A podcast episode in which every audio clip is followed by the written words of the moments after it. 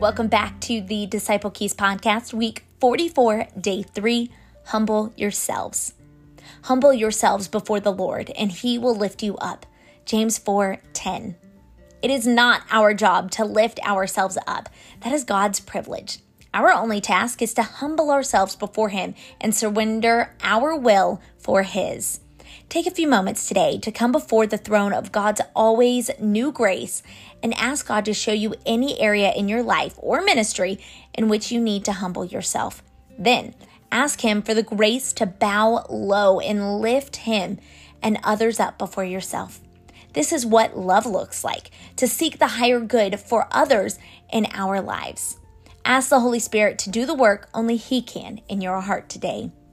And our disciples' prayer for today, Father, I want to be more and more like Jesus. Teach me, Father. Give me the bread of life and let me drink deep of the living waters that flow from your throne.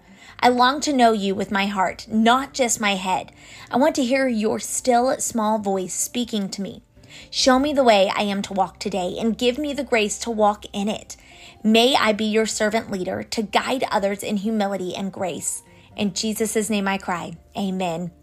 And Father, I come before your throne of grace and humble myself today and stand in the gap for our unreached focus, the 1,400 Muslim Kiga Jirus peoples of Sudan who have not yet heard your name spoken to them.